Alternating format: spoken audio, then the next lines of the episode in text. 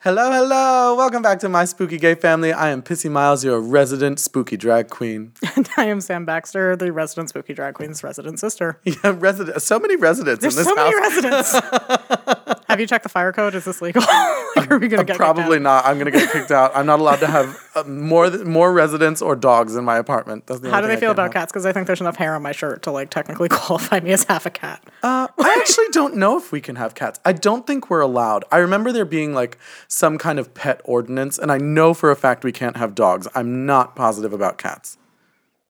I we mean, might be able to have a lizard.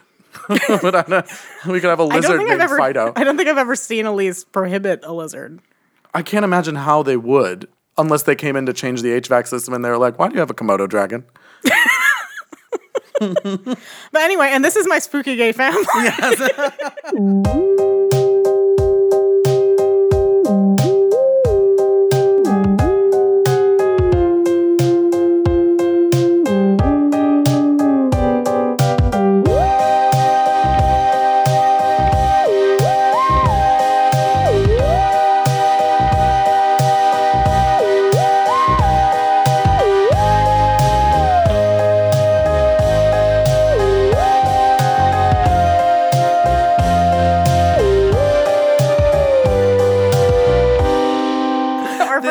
tangent in the intro. I think that's the first. I know. I y- I, I love that we go on these crazy tangents. And let me tell you why.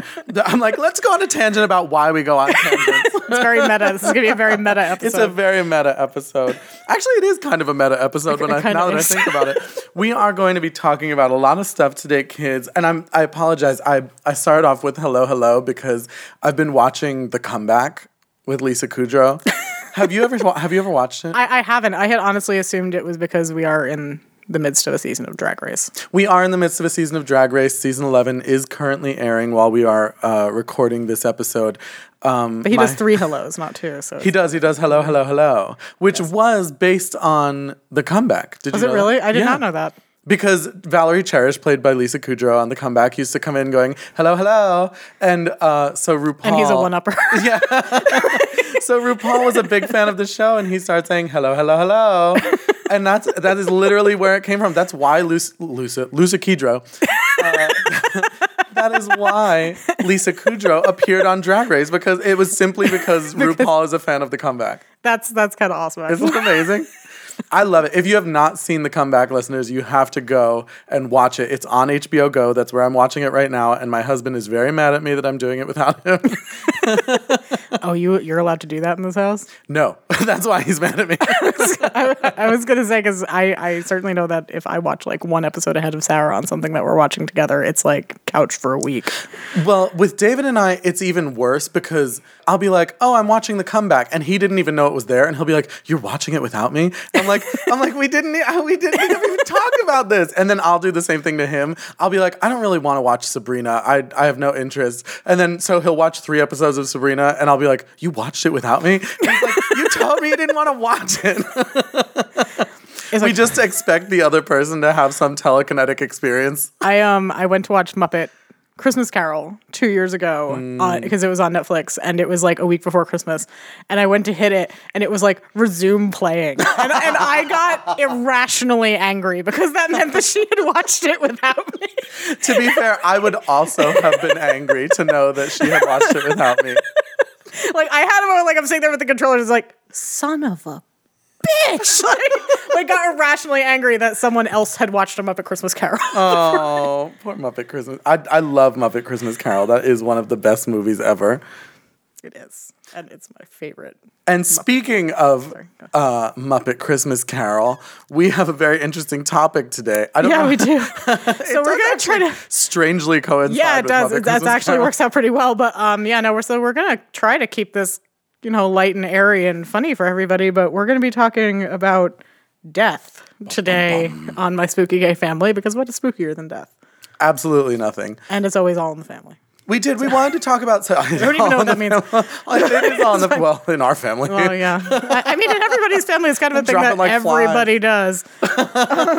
you know, death and taxes. Death and taxes. Although some people don't pay their taxes, and you should listen to Bianca Del Rio on that subject because it's very important. you to know, pay it's your funny. fucking David was just yelling at me yesterday. He was like, "We need to file our taxes." I was like, "I, I was like, I don't know what to do. I have my stuff. We just haven't sent it to the accountant yet."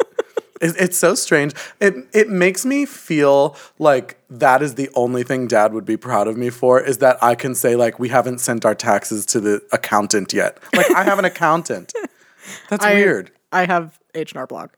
A steady stream of support from my good my good uh, personal accountant at H H and R Block. We actually do see the same woman every year. It's that's actually it's kind of funny. She remembers us every time, and I'm sitting here going like, this is just because like we're the only dyke couple that comes to see you every year. what is her name? Her name is Mary. Mary. Oh, so there's a chance she could be a lesbian herself. Uh, she is not. Are you sure? I am. I am sure because we actually we've discussed it. She's, she's Really? yeah.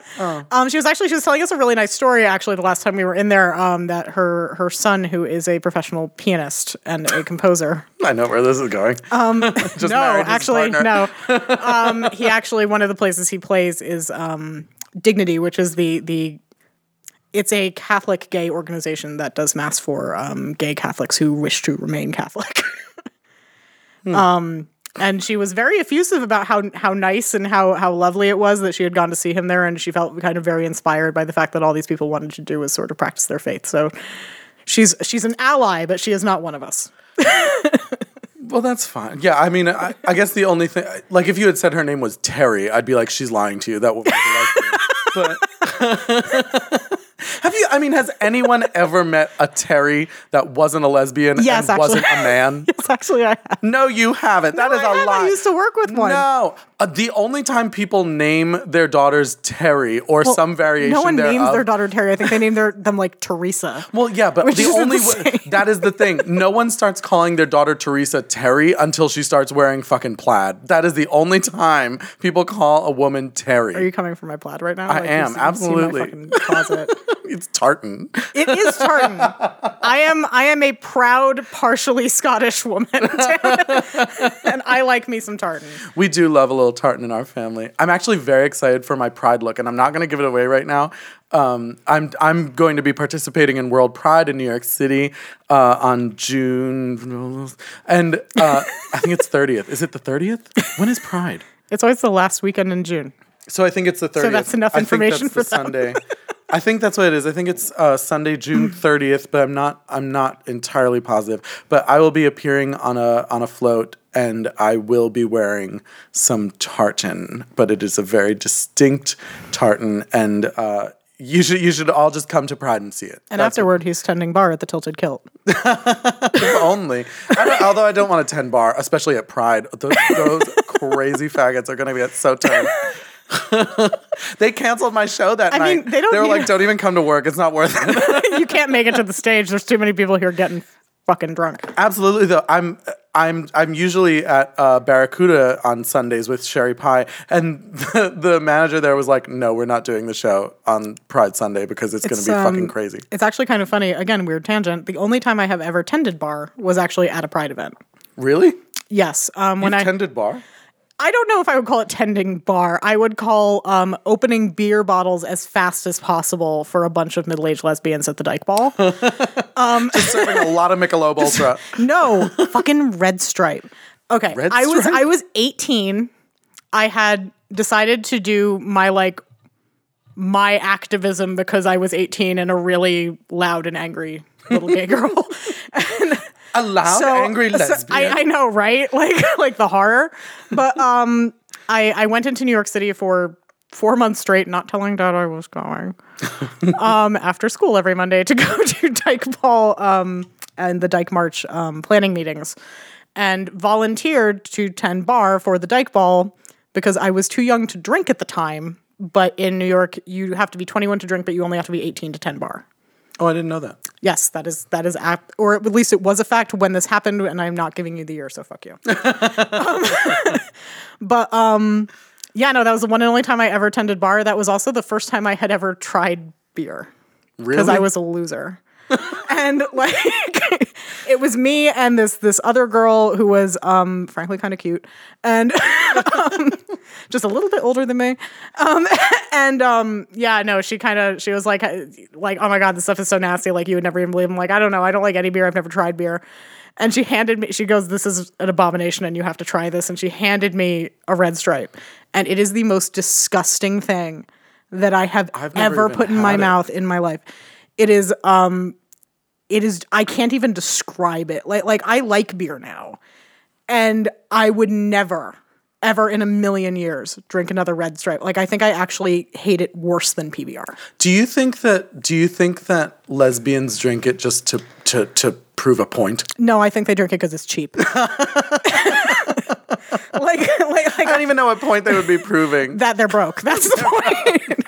that they're broke, and this was this was not a charity event, but you know, a, a community funded event, and we bought the cheapest beer possible. See, I expect that more from from my gay boys. We're we're Well, you guys will drink it comes to paint drink. thinner. and we choose to Yeah, often, it's like so- above other things sometimes. Video head cleaner. Jeez. Is there even alcohol in that? like, is there even rubbing alcohol in video head cleaner? I- all I know is that I know uh, someone offered me poppers uh, at a bar the other night, and I was like, "You're just doing poppers at a bar?" I don't even understand what poppers are. Basically, it's video head cleaner. I'm not even kidding. It's video head cleaner that you they sniff, and it's like a, a very short high, but it like relaxes your whole body, and so gay guys use it during sex. Okay. Yeah. As like would how is that better than like a muscle relaxer? It's not better than anything. I don't actually know like, why I people don't actually do it. understand how that would okay. I mean, I, I don't know. I have never personally done poppers, and I, I very respectfully declined his his invitation to join him. I was like, "Why are you doing poppers like at a bar?" Yeah, and like they weren't like in the bathroom fucking; they were just like at the bar. And he was like, I love how you have to make that distinction. It's like I wasn't in the designated fucking area. area of the gay bar. like it's I won't tell you which bar it was either. they're, they're like, I, "We fair. heard you, and you're fired." Okay, so now that we're 20 minutes in, so this week's topic is death. It is. It is death. We are going to be talking about all things related to uh, death and the afterlife today here on my spooky gay family because we were we were talking and we were saying uh, how uh, our beliefs are shaped by death and everything from what we are afraid of to how we live our lives and, and things like that. So we thought it would make an interesting little discussion to talk about it for you guys. I think it's I think it's really interesting right now what is going on in terms of death as like a cultural phenomenon because this whole idea was brought about for me at least because David and I, my husband David and I, uh, are very interested in things like true crime, and true crime has become insane. Oh, yeah. No, recently it's just documentary after documentary after documentary. There's entire online communities dedicated to it. It's it's it's that true crime so hot right now. It's crazy. and and I always say to David, I'm like, I feel bad because for me to have this thing I enjoy, it means that something truly terrible has to happen to someone else.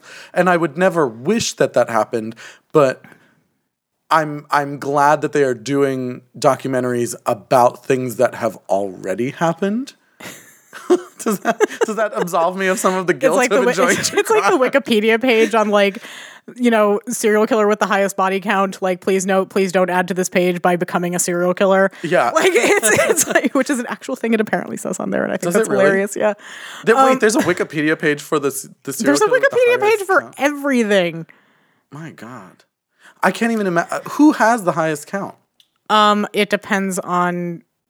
There's there's a whole bunch of definitions. It's like it's like I know. Well, that's like for for the the, day. the highest count American killer is Gary Ridgway, the the Green River Killer. yeah, well, that's because he was doing it for like two or three decades. I mean, most of the ones who have a really high body count were doing it for at least like five to six years. Yeah.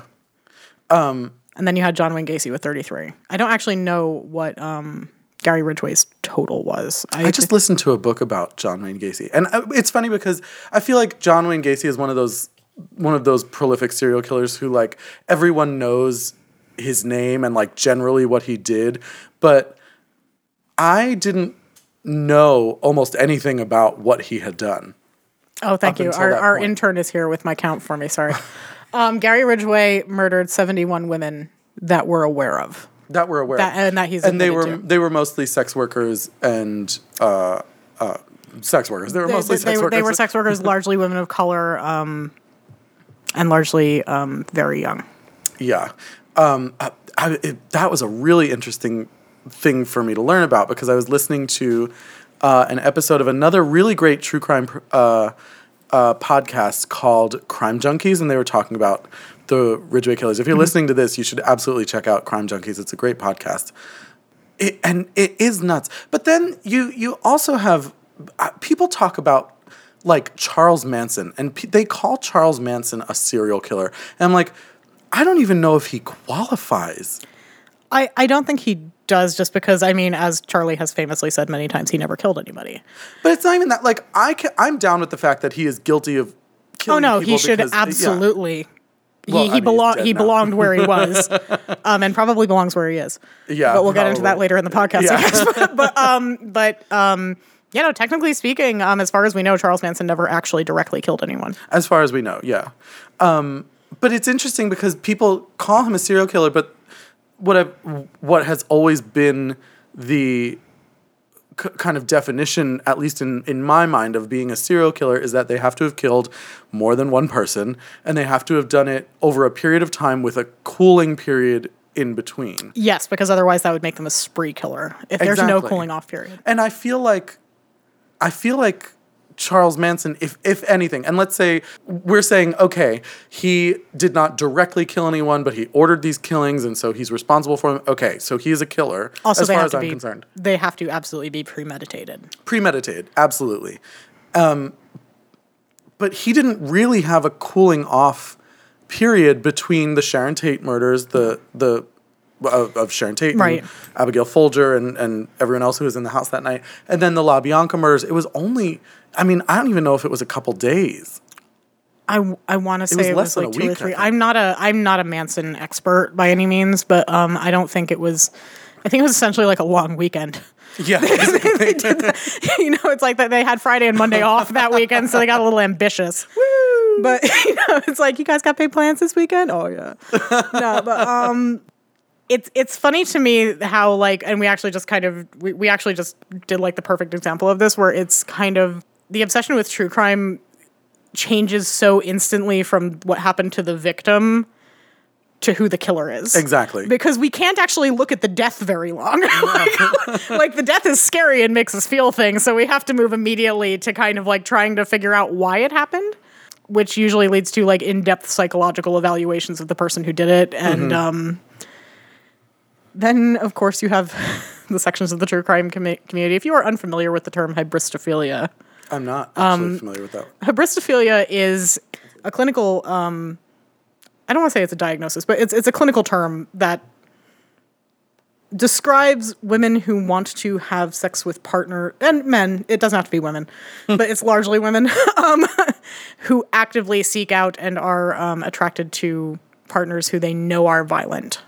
Really, Yes. I've never heard of that. um, There are um, there are a small but vocal um, contingent in the true crime community that are hybristophiliacs who actively like these are the guys you know Ted Bundy married after well he got married during his trial Yeah. in a like wicked ass stunt So did Charles Manson. yeah but like Rich- Richard engaged, Richard Ramirez actually. the Night Stalker who violently raped and murdered people in L.A. for like six months had like dozens of girls show up to his trial and they all wanted a piece of Ricky who was not good looking by any stretch of the imagination. Well, and that actually, it's funny you should bring that up because I was watching the Bundy tapes not that long ago with David, and everyone was going on about how attractive Ted Bundy was. And it was like, how could this man be a serial killer? I was like, if I saw that man walking down the street, I would cross the fucking street. He was ugly as fucking sin, and he had Frida Kahlo eyebrows. I was like, I don't know what I mean, he was he was seventies hot, I guess.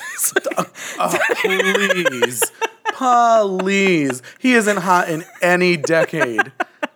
He looks like he looks like the dad from Modern Family if he lived in a basement and ate people's bones. Like I, I don't I don't know what people thought was so attractive about Ted. And ever, I was like, he's the most mediocre looking white guy I have ever Well, seen. I, I, I mean, I think you just hit it. I, I think it's no, it's it's because everybody kind of expects that you know he's a monster, so he should look like one. I know. And it's when he looks normal, it becomes, oh my God, he has movie star good looks. It's like, no, he just looks like a regular dude. He just doesn't have a horn. Like that's like like that's all it is. He doesn't have cloven feet. and he had fucked up teeth. Like majorly fucked fucked, up up, teeth. teeth.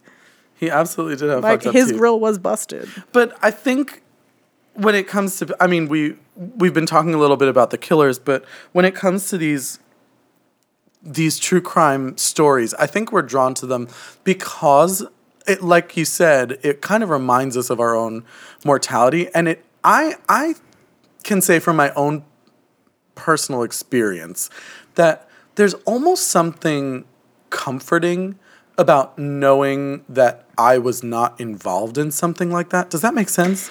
It's um it's something that and this is something that I'm probably gonna bring up a couple times.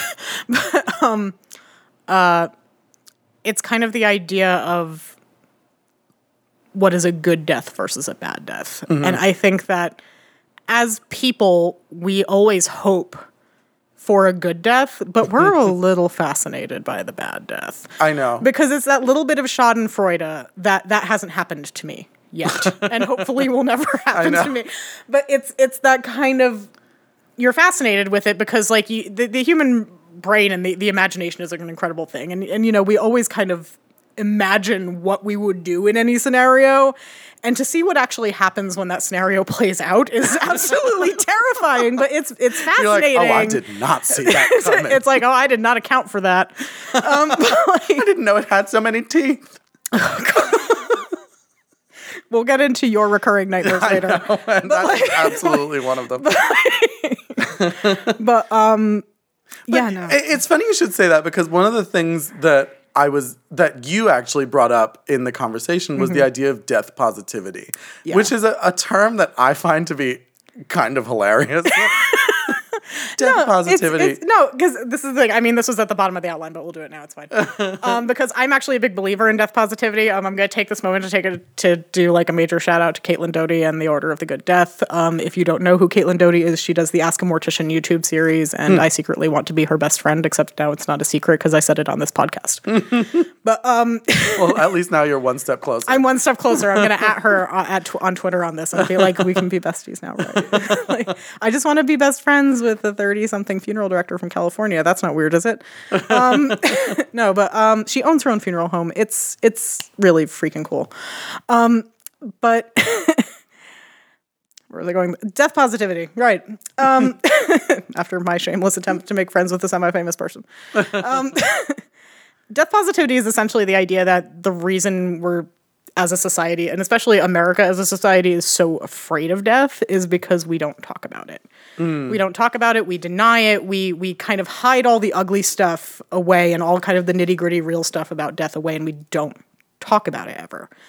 Like death is a thing that happens to everyone. So why do we treat it like, Like it's this foreign thing. shameful thing that like we all kind of just don't want to think about? And it's the idea that everyone could be really much better adjusted about the whole thing if we did have open and frank discussions of what we're afraid of of what we want to happen to us when we die of what we want our family to do for us if we're ever in the act of dying and it's Do you have a, a living will? i i don't and i should I don't have one either. Um, Although I think I, I mean, I trust David because he has uh, been there for me when I'm having Yeah. some kind of existential crisis, and I'm like, I'm gonna Yeah, no, die, and- and, and he's I- like, You're not dying. I think it's it's one of those things that as long as you as you trust your next of kin, and by next of kin, I don't just mean the person who you expect to be making these decisions, but the people who are also going to be around them when that decision has to be made. Then I think the the living will is is less important, but at the same time, you should have one. If for no other reason than like Sarah knows exactly what I want, but like God forbid we were in a car crash and we were both in that situation you know, you got to make sure that, you know, your parents know what you want or that your siblings know what you want or that, you know, anyone else who could find themselves in the position of trying to having to make that decision for you. I'm gonna get it like tattooed on my chest. I mean, I don't like, think that's don't pull plugs for 14 days. why 14 days. I don't know. I'm just making things up. Give me 14 days to wake up. I'm a slow start. I'm not a morning person. You know, put coffee in IV and give me 10 minutes, damn it. Seriously.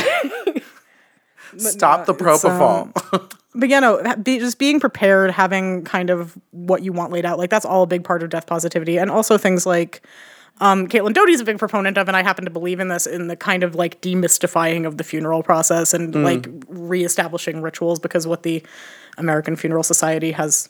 Society, the American funeral industry. I was like, has- soci- I was yeah, like, it doesn't make a sense. society? I mean, there probably My is, but it doesn't matter. It's like Blade. right? what the order doesn't want you to know. No, but what the American funeral industry has kind of come to, and I, I- I don't mean this in that they've done anything malicious, it is just that sort of what it's evolved to be is kind of this very sort of behind closed doors process where the family isn't involved and. Mm-hmm. You know, a lot of people don't actually know what they do to the corpse of your loved one when they die Well, yeah. and it's like and not knowing that i think i think does create a lot more anxiety around the whole process than it really needs to Well, and and I think that it's like you said, people don't think about their time uh, Yeah. at all, almost.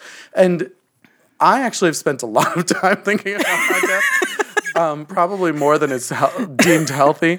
But um, I I told you when I die, I know what I want to happen to me after I die, but I've never I don't give a lot of thought to what happens if I'm in a coma, what happens if I'm in a vegetative state, what happens if I'm uh, in a state where I am semi-conscious but unable to make decisions for myself. I I haven't really thought much about that honestly, and I think people should, um, which is kind of a, a tall order from someone who has never done it, but. you know, it, I I do think that it it's scary to think of yourself in a situation like that, and so people are like, well, in that case, they, I'm going to stick my fingers in my ears and la la la la la and pretend it's never going to happen to me. no but like i mean kind of a perfect example of this and and you know not to get terribly personal but like but it's going to be personal. Like when when our mother died Yeah, um, and we were all kind of standing there going, did she want to be cremated? I'm pretty sure she wanted to be cremated. like I think that's what she wanted, but we never really talked about it. Like like if we had had that conversation, I mean, not that not that I think we made a bad decision or not that I regret the decision, but I do, I do think it would have made me feel a little better at the mm. time to know exactly. And I don't think What she I- would have wanted. I don't remember specifically because everything is kind of a, a bit of a blur from that that point in Yeah. time.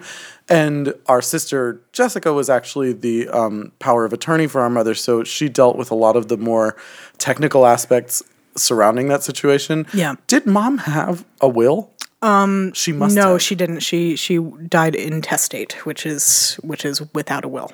I didn't know that. I always thought mom had a will, uh, but I just I, I assumed that Jessica. No, I, I, I think um which is which is what happens a lot of I mean our our, our mother was fairly young when she died. Um and um I think a lot of people who who die suddenly, particularly tend to not have those things unless they are of an advanced age. I, th- I think the the vast majority of people don't really even consider having that kind of thing unless a they're very wealthy and they want to make sure that the money goes where they want. Yeah, which I think is Or- the most common answer. Yeah, or um, you know, they're they're getting up there and they're thinking about it and they're they're starting to worry that that what they want might not happen. Um and uh, so, you know, this is your little PSA for the day, regardless of your age, regardless of your marital status, regardless of how healthy you are. Like, it's a good idea just to have that in writing somewhere. Yeah, and I don't think it's terribly difficult to It's really not. have a, a, a will drawn.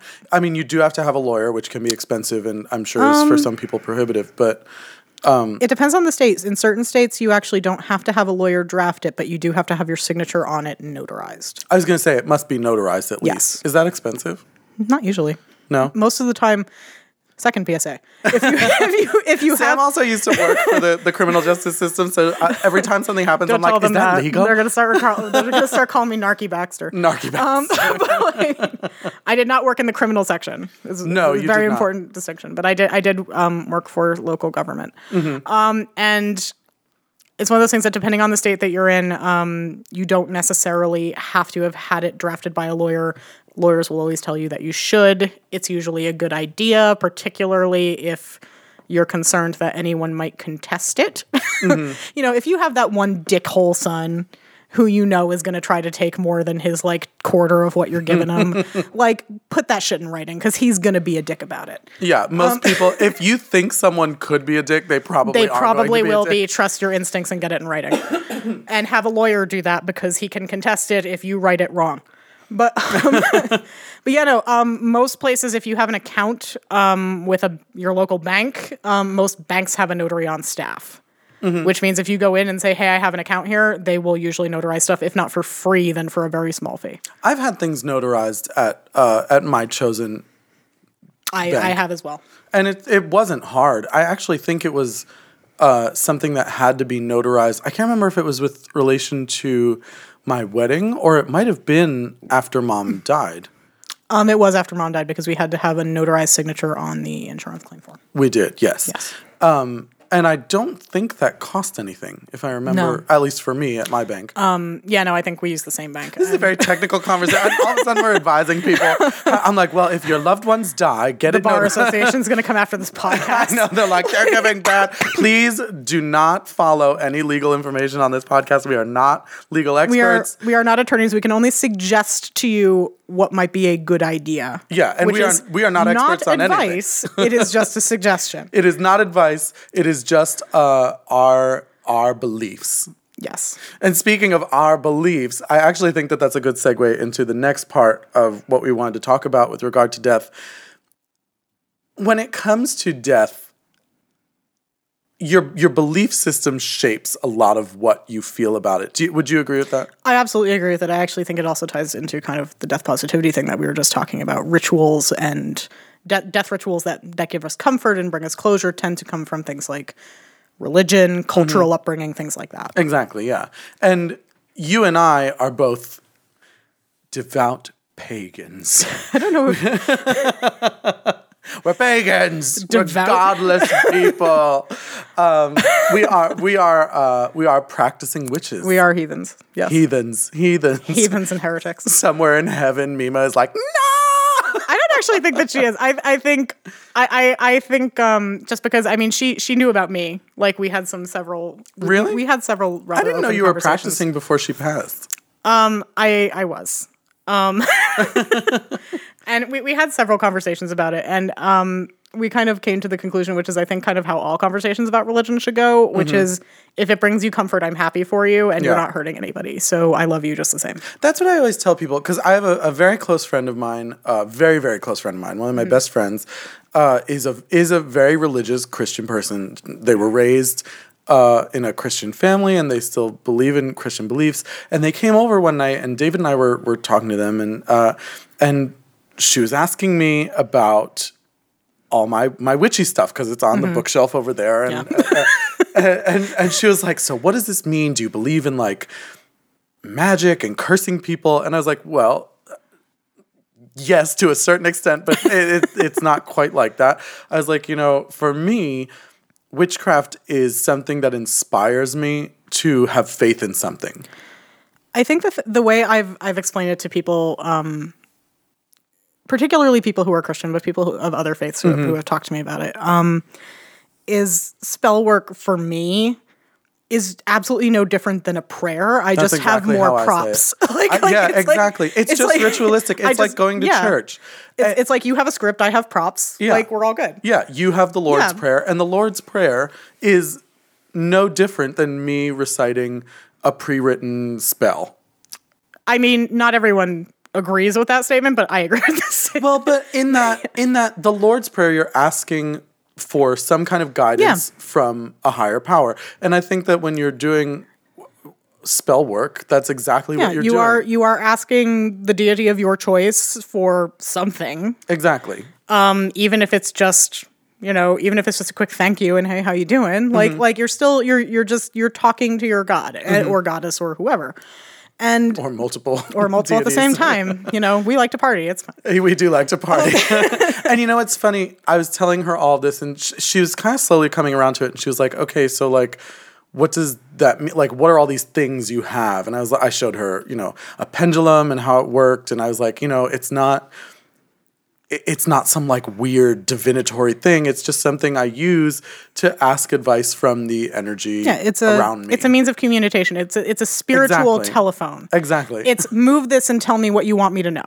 Exactly. And, you know, some people believe that that is uh, talking to a specific spirit or, uh, you And know, it, it can be used for those things. Um, or some some people just believe that you're asking the energy around you the for guidance, or- you know, it could be a deity. It, it could be anything. And I showed her. if you're a member of the Jedi Temple, you're asking the Force. It's yeah, fine. you're talking to Yoda. Yeah. and um, I was, I showed her, I was, because she was like, I don't, I don't believe in any of this, and I was like, well, you don't have to. I was like, that's not a big deal. And she was like, so show me it. How does it work? And I took the pendulum. I keep my pendulum always hanging on a hook on my bookcase, and I took it off the hook, and I was like, well, this is my pendulum, and you know, it's made of dragon's blood, and that, you know, whatever. Dragon's blood is, is a stone. I am aware that it is not a dragon. Dragon's blood is a stone. So what you're saying is you used to have a lizard. I used to have a lizard.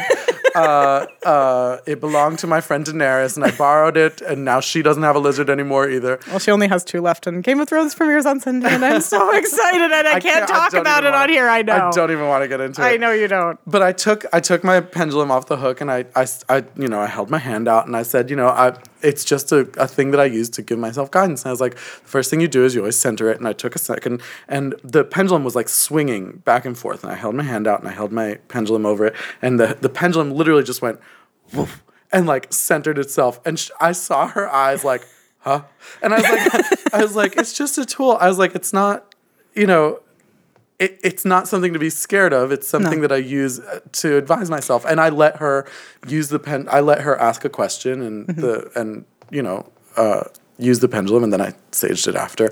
And then I, I actually read some tarot for her, and uh, it was actually a very moving experience for her um, because she asked a very personal question. And I won't get into it Yeah. um, on the podcast, but it was something where like it made it made witchcraft less scary for her because it, it was the realization that like it's actually just based on your experience with the world. It's not. it's just nature and energy. yeah, Like, I'm, not, I'm not sitting at home like Yeah. s- No one's stirring a- a, cauldron and, and cursing people. No one's sacrificing goats. No one's like taking the blood of virgins. I mean, and if they are, you should call the police. Yeah, because that is not that is not. And we uh, will be the first ones to call the police. I know because if you're and, and this is something that really pisses me off is that Unless they're practicing Santeria, in which case certain animal sacrifices is legally allowed. is it really I believe it extends to like chickens. chickens? Yeah, But but yes, no. in that's certain like, areas, um, Sa- Santeria is per- permitted to perform ritual. I didn't know that.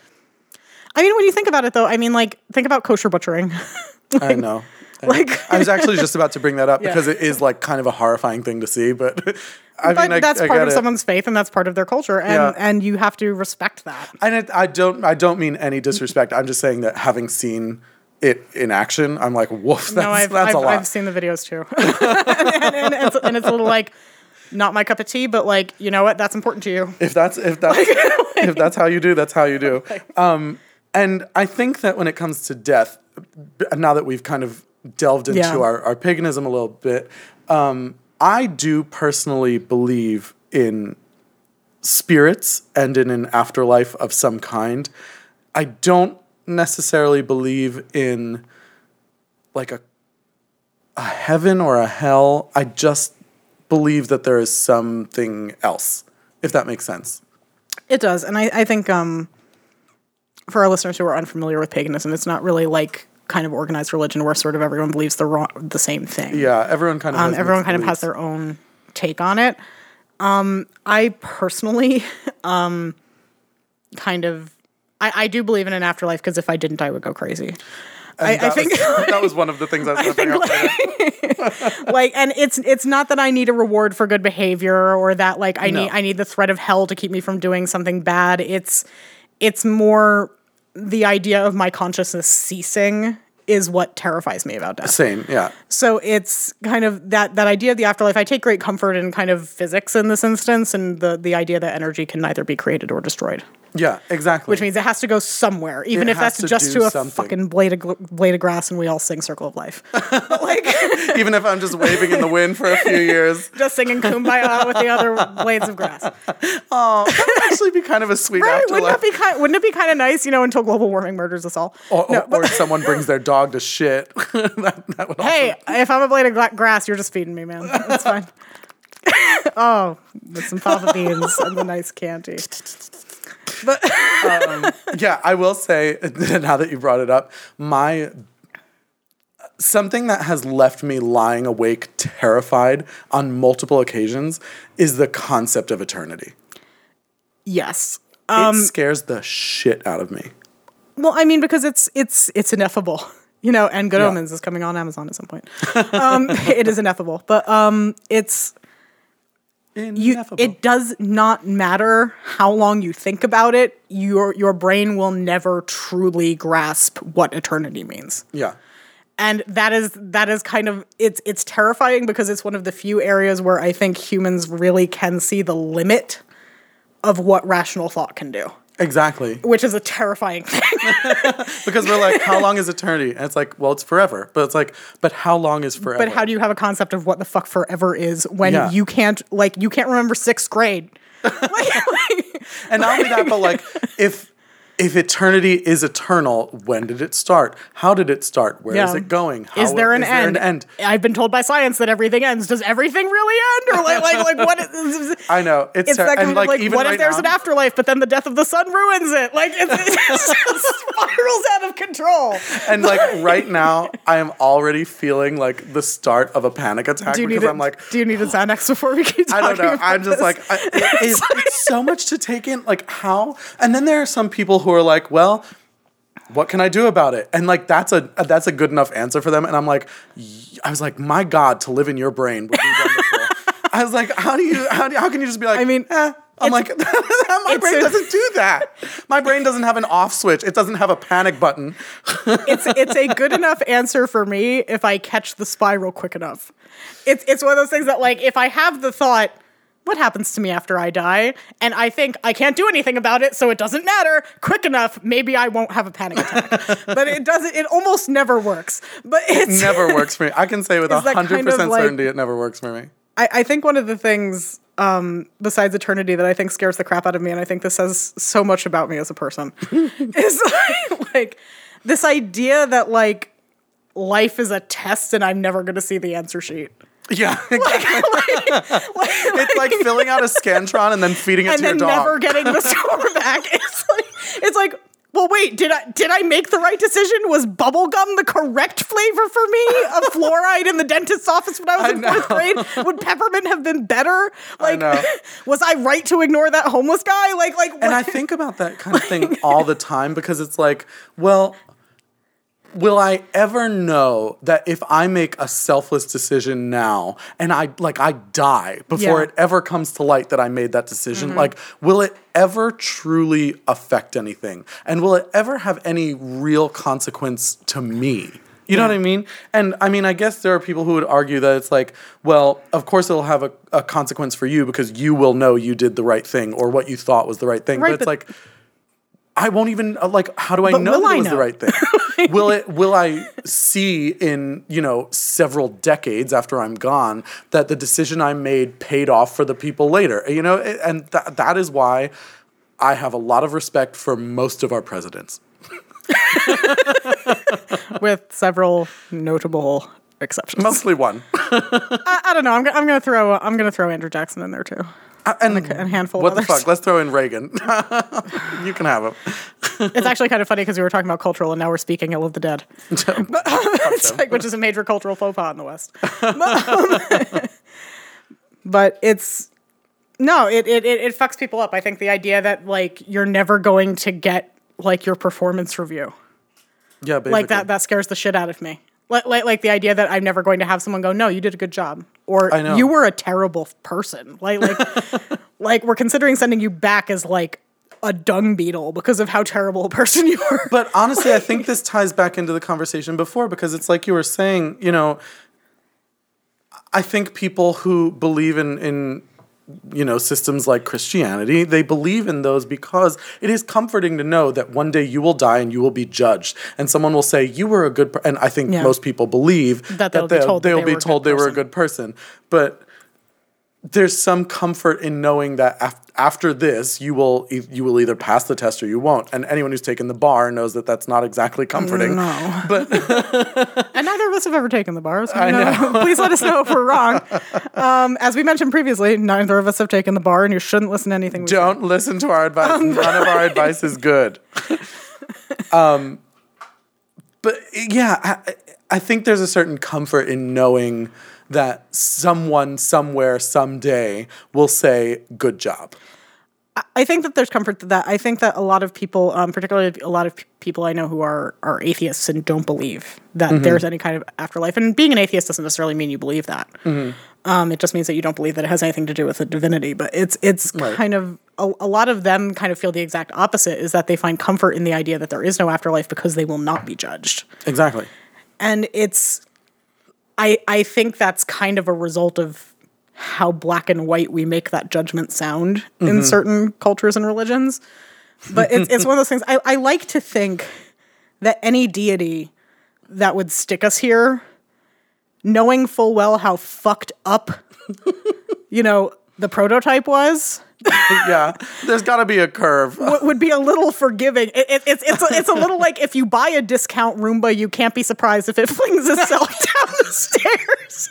You know, like, when you buy, it's a little you get what you pay for. it's like, like that video of like the burping machine for the baby when the hand just starts violently beating the shit out of it. it's like It's like a doll, by the way. It's not a video of an actual baby being beaten to death by a machine. But it's like you can't be mad.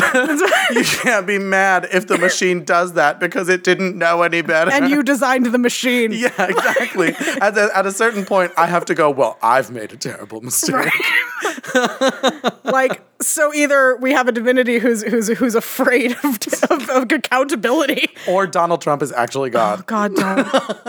Why would you even say that? Now I'm an atheist. I know. Now, I give up all belief in anything. which is kind of funny because when he got elected, like it made me question something. like I had a little bit of an existential crisis. I will say that just to go on a small political ahead. tangent, that I, I, I- for those of you who were are shocked by this, uh, we are liberals. we are we're some snowflakes here at my spooky gay family. Yeah. Um, I I was watching a documentary, and this is just to Snowflake lesbian witches. snowflake lesbian witches. I feel like there's a there's got to be a Republican T-shirt somewhere that's that my says that. that's my next tattoo. No, no, but like my, my favorite frickin' joke on the internet ever is that reading leads to witchcraft and lesbianism, and I'm like, oh my god, it's true. It's true. It happened. it happened to me. It happened to me. I, I I will tell you this. I read a lot and I did not end up being a lesbian. That's that's true. To, to be fair, That is fair, but you did end up being a witch. I did end up being a witch. I made it three It's quarters of the reading leads to witchcraft and witchcraft and lesbians. Some exceptions may apply. Some exceptions may apply. like like a, I'm like a discount Roomba.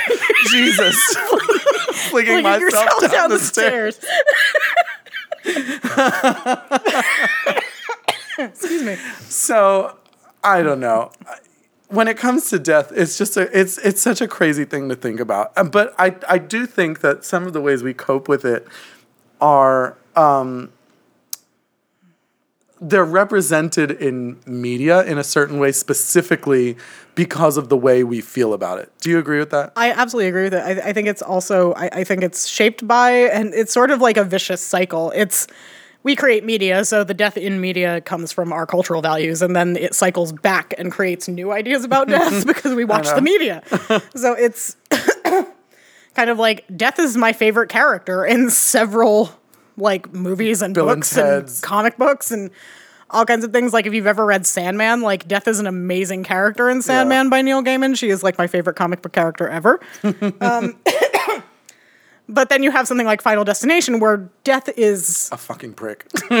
Death is Rube Goldberg. yeah, apparently. basically. Like, it's Mitch McConnell. like like death is fucking Littlefinger from Game of Thrones. Is just sitting here going like, I'm not just going to decapitate you. I'm going to decapitate you after a 12 step process that you will never see coming.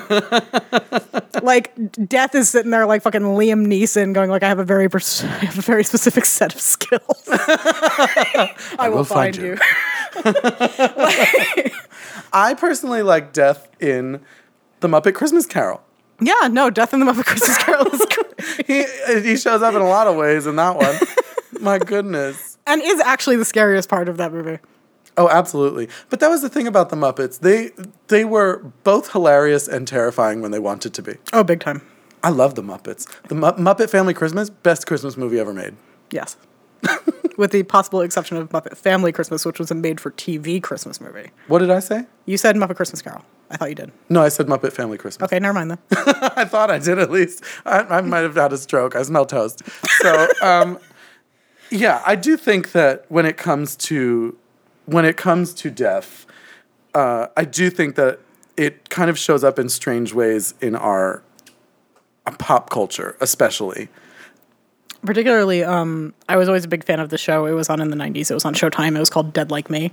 Um, in which a, a girl is hit by a toilet seat, dies, and becomes a Grim Reaper. And it's she. This is just like her nine to five. She's a Grim Reaper. You know what's funny? I saw the commercials for that and I never watched it. It's hilarious. It's Is a it? wonderful show, and Mandy Patinkin's in it. But in everything. Mandy Patinkin is one of the weirdest people. it's like Inigo Montoya is sitting there handing out her like her schedule. Really? Yeah. Huh. But um yeah, no, it's it's it's it's this it's a thing that happens in media a lot, and I think it's my favorite trope about death in media is that kind of like death is a low level bureaucrat. And it's like maybe He's it's like a clerk. maybe it's because I've been a low level bureaucrat, but like but it's one of those things where Death it's like, is just like, is Porky just- Pig in fucking Yeah. Night Ghoulery. Feet. Yes. Feet. How do you think that um do you think that the portrayal of death in media has changed how well you cope with death? Or the idea I- of death? I say like you're coping with your own death right now. I mean we all are. How do you feel being dead? I I think it has changed how I look at it. I think that you kind of get mixed messages depending on what kind of media you watch. Like I, I'll get several different messages based on what I watch. Um, but like I. I, I think I in a in a weird way I'm I am still terrified of it and I still have my you know nightly 3 a.m. existential crisis and, Yeah, and I still lay up in bed but like I always kind of I, I think the way I kind of comfort myself is with the media I've seen is that kind of like I am choosing, you know, Terry Pratchett's death as the death I'm going to think about. I don't think I know it. Terry Pratchett in his Discworld series um, wrote several books about death. And death is a character within Discworld, and he's like at one point he has a granddaughter who he likes to spend time with. like, like it's one of those things. It's the idea. It's kind of like, oh my god, I'm gonna say it. Um, um, it's it's kind of J.K. Rowling. It's that you know the brother under the invisibility cloak met death as an old friend. It's that hmm. that's kind of how I want to look at it. Yeah. And Harry Potter actually specifically had like a huge impact on how I deal with death. Really? Yeah, no, because I think that um, particularly things like Dumbledore saying, you know, to the well organized mind, death is but the next great adventure. Like, like there's there's a lot of like the Harry Potter books are about death, and I mean, it's like, in in every way. like it's literally Harry Potter and the Deathly fucking Hallows. The whole point of this is Voldemort doesn't want to die. He's afraid of death. Death positivity prevents fascism. so, wizarding fascism would be prevented if everyone was a little more death positive. I'm sorry, I'm like leaning into the mic, but um, it's it's that kind of like, um, I I, I think sort of those sentiments specifically kind of spoke to me. On, on kind of I do agree with it. And you know what's funny? I never really thought of Harry Potter that way before. I've I never I mean I always knew how important death was to the story, but I never really saw it entirely as a metaphor for death. And I don't think that that's necessarily how J.K. Rowling intended it, but it is actually. I'm, I mean, I'm sure some of it was intentional, but you know what I mean? Like, I don't think the entire series is a metaphor for death. But I do think that there are a lot of messages about death in it that affect No, absolutely. And I mean, specifically, like the fact that Harry's an orphan and spends most of his life in, oh my God, I'm such a nerd. Spends most of his life kind of trying to develop a relationship with his parents who are dead. Who are dead, And yeah. in the last book, he actually gets to talk to them. Spoiler alert if you have not read this. Like, It's been oh my years. God. um, it has not been 20 years. Don't you say that. It has been 20 years. It's been 20 years since the first one was published, not since the series ended. Mm. Am I 40 yet? Because I was in my 20s when it ended. Don't look at me like that. No, you weren't. Yes, I was. I was. the last Harry Potter book, I went to the midnight release party with I love that you wife. didn't want to date yourself earlier, and now you're like, I I, was care. 22 years old. I don't. I don't care on this one. No, but I, I think I've said my age. I'm 33. Like we'll just we'll just drop that. and I'm not No, you're 30 for at least a little while. for at least a little while longer. Um, but my my lovely wife and I went to the midnight release party for the Deathly Hallows and stayed up all night reading it. And at your age, that must have been quite a challenge. It was quite a challenge. I had to drink several cups of coffee. Um, no, but um, but no, I was definitely in my twenties. But um, the the point is that I lost the thread. It's The point is that I hate you because you made me do that. It's fine. Um, you can do you made me do that. You did. Um, it's like this is the family part of the show. Yeah, exactly. But what I was Harry Potter. Death. Harry Potter and death. Um, I just don't remember the. Point He was I to talking to his. pa- He eventually He was his yes. He the, the the whole the whole thing is kind of like I mean the fact that Harry has to die in order to, win. fulfill his his prophecy as the chosen one that Yeah. neither can live while the other survives, et cetera, et cetera, et cetera. Like the bad guys are called Death Eaters. Like like there's just it's it's overwhelming. Just sort of how much the book is how people cope with death. Mm-hmm. And you see Dumbledore as kind of the the best possible example, which is that kind of you go into it with the knowledge that it's going to happen and that you're just ready for it. And you willingly have and passively. yeah. and you have Voldemort, who is the exact opposite, who is dragged kicking and screaming and does everything he possibly can to avoid it, even though it is unavoidable. Hmm. It's delusional how avoidable how avoidable he thinks it is. I know, but and I don't think that that's only a storytelling mechanism. I think it's scary how many people in actuality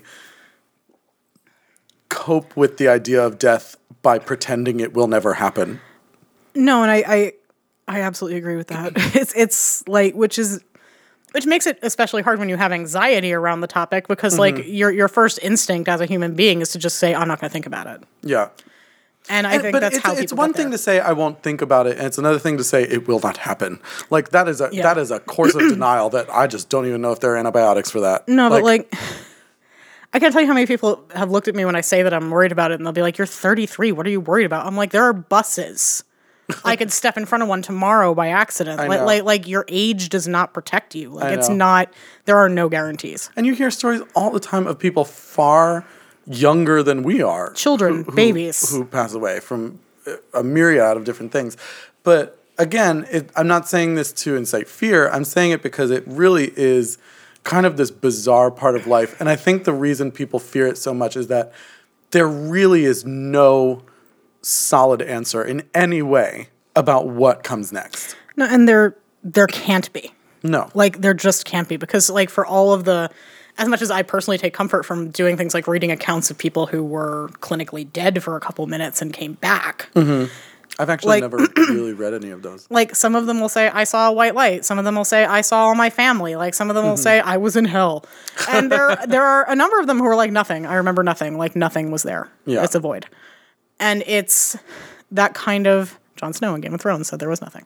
We're gonna see how many. To be fair, he is he is a He- fictional I mean, person. and he knows nothing. So why would he see anything? I know. I'm just saying, he Maybe can't be trusted. Maybe that's what it comes down to. When you die, you go into what into what was actually in your brain. that, that that's there was nothing there. Yes, we know, John. it's it's one of those things. Like there are some people who have kind of a theory that like those visions are a hallucinations or b our brain kind of has like Firing mechanism. not the kill switch, but like there's there's like it runs like the, the termination program at the end of life, where it's kind of like, I'm going to give you this nice, like, I'm going to give you what you expect to see. It's kind of a dream state Hmm. in order to have you not panic while this is happening. actually like that, really that's like an evolutionary thing, which I thought was a very interesting concept, but is also terrifying. It is kind of funny because for like for like you know anywhere between 10 seconds and like 20 minutes you could be having this great afterlife and then all of a sudden it's not.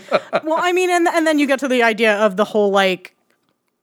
A lot of people have have kind of asked me just because I do tend to be a little more left brain and a little more logical sometimes that mm-hmm. like like how can you possibly believe in an afterlife? And and the answer is like, if I'm wrong, I'm never going to know that I'm wrong. exactly. Like because once the lights go out, I will cease to know anything. I know. So what is it hurting me To believe in it that it's going to happen if I can literally never be proven wrong? Exactly.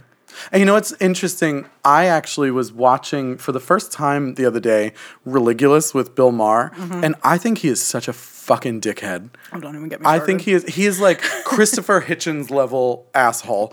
And it's like he and I was like, "Oh, this is why people hate leftists." because I was like I was like, "Wow, what a terrible thing to go around the world trying to rob people of their faith." And it's like you you can't say that just because people believe in something that it makes them unintelligent because that is literally the definition of faith. It is to believe in something without the burden of proof. it's also just it's this it's this idea and I am by no means a science denier like like absolutely no, I believe like, very strongly in science. It's because it's real. Yeah. But it's one of those things where like it's that stupid Men in Black quote.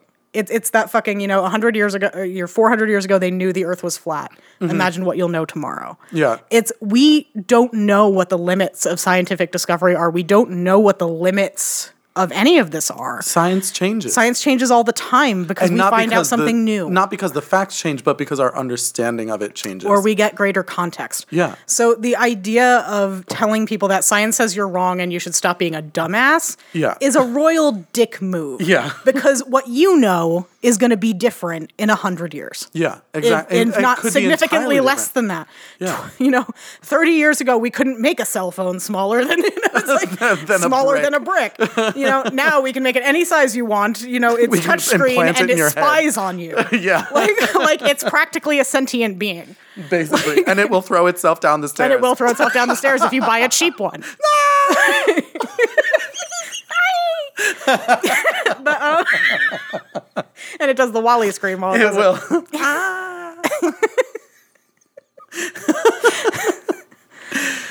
I don't know. I can't. know. I don't. I don't know if I can handle it anymore. I feel like this is an unusually deep conversation. It is, but show. I don't. I don't think it's unusual for us to have deep conversations. I just think uh, it, it is actually really interesting because I don't think you and I have ever spent a lot of time talking about death. I mean, we've, we've certainly sort of sort of brushed the topic.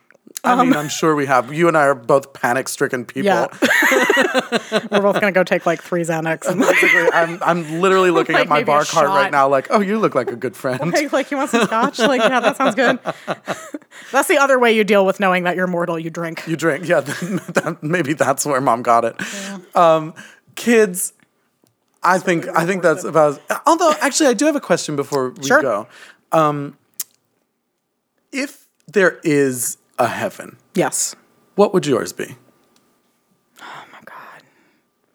This is so hard because I'm so torn between saying what I think it would actually be and something funny. Oh no, I think I'm. I, I just want. I just want to know what, like, in in your mind, you walk out the door, mm-hmm. you're leaving Sam behind. Well, the the Where is the door in this scenario? it's in which your brain. which which orifice is the door? I'm, hoping, I'm hoping it's the mouth. really hoping it's the mouth.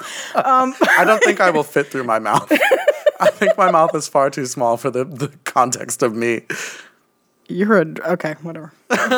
you're a drag queen. How fucking you think I'm also a a little mouth? massive person. I've been on Weight Watchers six times this year. Um, if you if you you open the door, you walk out, what's there waiting for you? The first thing that pops into your head.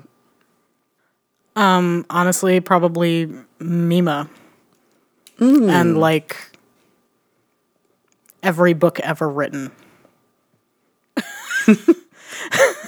like Mima and a library and a huge steaming pot of tea.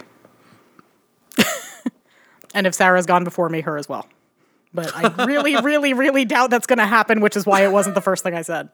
I no, that's the one selfish thing we have agreed upon is that I'm dying first. Really? Like if she is on life support, like if they take her into surgery and they're like she's not going to make it, You're just pull out. a I have my cyanide pill in my back too. They're like, Sam, she made. Where is she? No, no, no. First sign of trouble and I'm out. No. She stubs her toe. You're like, Probably. But Sarah's walking down the street on her phone. She does. She's like walking dangerously close to the curb. You're like, do I bite? Do I bite? the left side's the antidote, so I bite the right side. bite the left side if it doesn't pan out. You have a very complicated dental system. What's Well, on I the had- bottom? I She's was like, just- I have a, I have a pull-out bed. I was a public employee for a really long time. We have those Cadillac health plans. It's it's just it's part of it. Uh, that must be why my plan is shit. I think, I think if I die, a, I agree. Mm-hmm. If I die, I will open the door, and if he has gone before me, which I sincerely doubt, David will be there, and I think that we will be in a cheesecake factory that no one else is in. See, think- you made me go sincere, and then you I didn't make you do anything. and I, that is, uh, honest to God, I just want to be in a shopping mall filled with my favorite, uh, my favorite like food stores. Like I want an Auntie Anne's, I want a Cheesecake Factory, I want a Hula Hands, I want a Popeyes, I want all of them. I want all of them. I want all of them. I want all of them. And then when you walk out the front door of the mall, you walk into my Cape Cod style beach house that is also a farm. your Cape Cod style beach house that is also a farm. Yeah. It's my heaven. I can have what I want. What are you farming on the beach? I don't know, seashells. I want. I can, I can farm anything. I'm farming donuts. That's what I'm farming. I'm farming Krispy Kreme donuts. I'm like, I want to haunt the Library hole- of Congress. The only holes I want in my eternal timeline are donut holes. Those are the only holes I want. All right, kids. I think I, I I don't know if I can talk about death anymore. This is so morbid. I don't think it was. I thought that was a very sort of. I, I thought that was actually a lot lighter than I was expecting. Like I thought we did okay. Yeah, no, it was definitely light, but I'm just like, I, like I said, I have an existential dread of eternity. So any conversation about death immediately just turns me into a basket case. That's fair. Um, I don't think I can. I can go on That's, talking about this. If nothing else, I, I I mean I don't know what the time marker says on there, but I think we were here for a while. we have, but we've been going for a, a, a long time, Okay, eternity almost. it's ineffable. You can't do it. It's fine. All right, kids. My name is Pissy Miles. I'm Sam Baxter, Mime, and I'm Sam Baxter. mime, Sam Baxter. He's only going to edit out things when he misspeaks. Mime, Sam Baxter. Mine are all gonna be out there. I love that you give your circus repertoire when you have mime, Sam Baxter. I'm a writer. I don't speak. There's a reason I type things out. If I misspell something, I can delete it. All right, kids. My name is Pissy Miles, And I'm Sam Baxter. and this is my spooky gay family. For the first time, we get to say, uh, if you enjoyed the podcast, please like and subscribe, and also visit us at myspooky.gayfamily.com. You can find all of our social media there. We are on Twitter at my spooky at spooky gay fam, Yes. right? Or is it my spooky gay fam? No, it's a spooky gay fam. If you like the podcast, please like and subscribe and then head on over to myspookyGayFamily.com. You can see all of our social media there. Follow us on Twitter, Instagram, Facebook, uh, Tumblr. We have all of them. Uh, and you can follow us at Spooky Gay Fam. That is our handle on just about everything. So remember, kids, till next time, stay spoopy and remember. Sometimes that is better. My Spooky Gay Family features music by Nate Walker, artwork by David Alon, and this episode contains clips from Pet Sematary, copyright 1989 Paramount Pictures. Please subscribe on iTunes, leave us a nice message, and follow us on Facebook, Instagram, Twitter, and Tumblr. My Spooky Gay Family is a product of Barbara Duel Productions. Barbara Duel.